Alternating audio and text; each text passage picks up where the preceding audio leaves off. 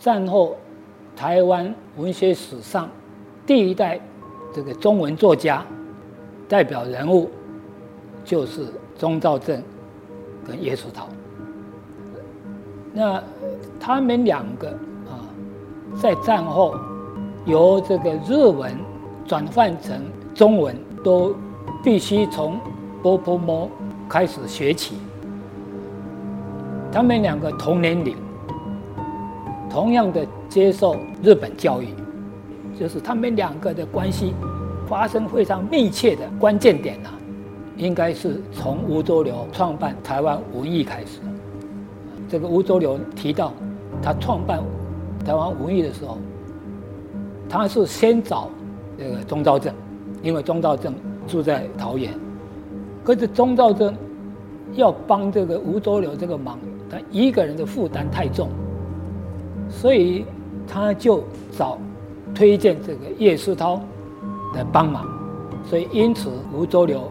就跟叶世涛搭上线。是这个关系，他们两个人呢，都在努力替这个台湾文艺啊来编一些专辑。尤其在吴周流过世以后，这过世以后啊，谁来接呢？而叶世涛在南部不方便，而且吴周流生前常常要找钟兆政来帮忙。那当然，钟兆政。等于是他吴周流的第一弟子，所以吴周流过世以后，钟兆政啊就把这个担子啊接下来，所以钟兆政接了这个担子，那就更要找这个叶世涛来帮忙。那叶世涛他涉猎的这个世界的文坛呢，比钟兆政广啊，所以钟兆政在有一封信里面。啊就请这个叶世涛啊，你来啊主持弱小民族的小说选，哦，那尤其是像东南亚啦、拉丁美洲啦这一些文学啊，也就是说，换句话说，就是所谓的第三世界的文学，这种文学，钟兆政非常重视，可是呢，钟兆政自己啊。关于这一块知道的比叶世涛少，可见叶世涛他的文学领域相当广，尤其叶世涛很重视这个所谓的第三世界或者是弱小民族，所以叶世涛在小说里面第一个写这个台湾原住民的小说，就是叶叶叶世涛，所以可见叶世涛他的文学理念呢，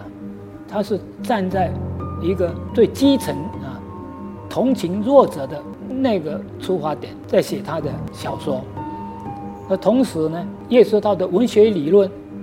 当然也会重视所谓第三世界的文学这一块领域。那因此，钟兆政知道叶世涛的专长，所以呢，就请他来主持这个第三世界的这个文学的编辑。那最好就是台湾文艺。每一期介绍一个第三世界的作家，等以后我们就可以编成专书。如果多的话，啊，我们可以编一套整套的第三世界的文学全集，这样不断的在鼓励叶世涛。